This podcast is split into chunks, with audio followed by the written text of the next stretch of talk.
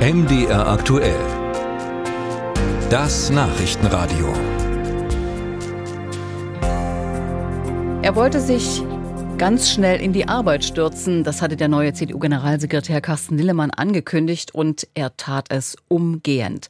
Nach einer Schlägerei in einem Berliner Freibad forderte er beschleunigte juristische Verfahren in solchen Fällen, einen Richterspruch am besten noch am selben Tag. Ist das populistisch oder realistisch? Britta Felske hat sich in Sachsen umgehört. Wer mittags im Freibad Menschen angreift, muss abends vor dem Richter sitzen. Das hat Carsten Linnemann, der neue CDU-Generalsekretär, vergangene Woche gesagt. Verbunden mit dem Zusatz auch am Wochenende.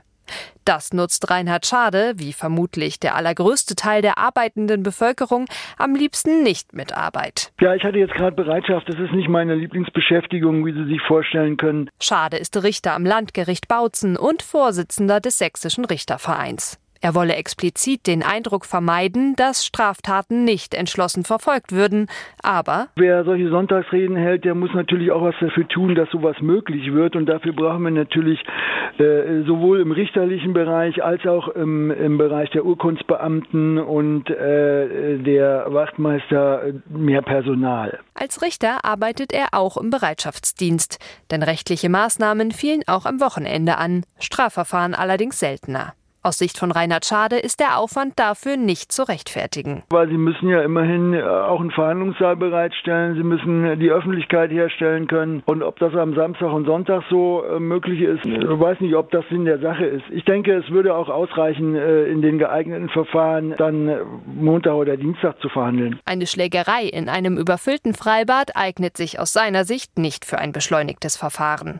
Das sieht Sabine Wülle-Galler von der Generalstaatsanwaltschaft Dresden ganz genauso. Das Gesetz gibt vor, dass im beschleunigten Verfahren die verhandelt werden können, denen ein einfacher Sachverhalt zugrunde liegt oder eine klare Beweislage. Bestes Beispiel ein Ladendiebstahl beobachtet von einem Ladendetektiv, der gleich als Zeuge vor Gericht aussagen kann. Im Idealfall ist der mutmaßliche Ladendieb auch noch geständig. Seit dem Rekordjahr 2020 wurden an den sächsischen Amtsgerichten jährlich weniger Schnellverfahren beantragt. Das geht aus Zahlen des sächsischen Justizministeriums hervor. Aus Sicht von Staatsanwältin Sabine Wülle-Galla hängt das mit den Kontaktbeschränkungen in der Pandemie zusammen. Doch auch danach ist die Zahl beschleunigter Verfahren nicht wieder gestiegen. Warum? Genau wisse man das noch nicht. Letztlich könnten die Staatsanwaltschaften aber die Fälle, die sich für ein beschleunigtes Verfahren eignen, nicht beeinflussen. Wir können nur die Kriminalität, die vorliegt, bearbeiten. Das sagt die Justiz. Und die Politik?